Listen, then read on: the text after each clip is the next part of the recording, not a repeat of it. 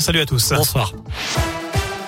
Et attention, la neige de nouveau attendue chez nous, 10 à 20 cm dans les prochaines heures dans le pays de Gex et le Haut-Bugey. Ça pourrait être compliqué par endroits sur la 40. Jusqu'à 60 cm pourraient tomber au col de la Faucille. Le département de l'Ain, mais aussi de Saône-et-Loire sont en vigilance jaune neige verglas. C'est même orange pour risque d'avalanche en Isère et dans les deux Savoies. Allez, plus vite et plus fort sur la vaccination, c'est l'objectif réaffirmé tout à l'heure par Olivier Véran. Les pharmacies qui le souhaitent peuvent ouvrir tous les dimanches en décembre et en janvier pour multiplier les créneaux 12 millions de Français ont reçu leur rappel. La situation sanitaire se dégrade selon le ministre de la Santé.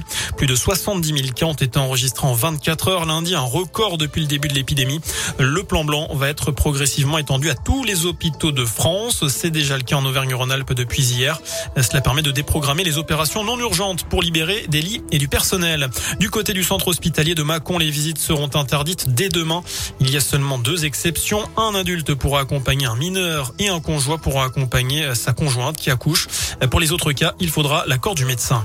Par ailleurs, un vendeur de masques FFP2 périmé a été condamné à un an de prison et 100 000 euros d'amende par la justice indinoise. L'affaire euh, bien débute en février 2020 quand toute la France manquait de masques. Lui en a proposé une grande quantité sur Internet. Un acheteur de lin lui a même commandé 90 euh, 000 masques.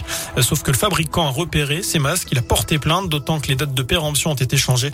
L'homme a finalement pu être interpellé lors de la livraison. La marchandise saisie.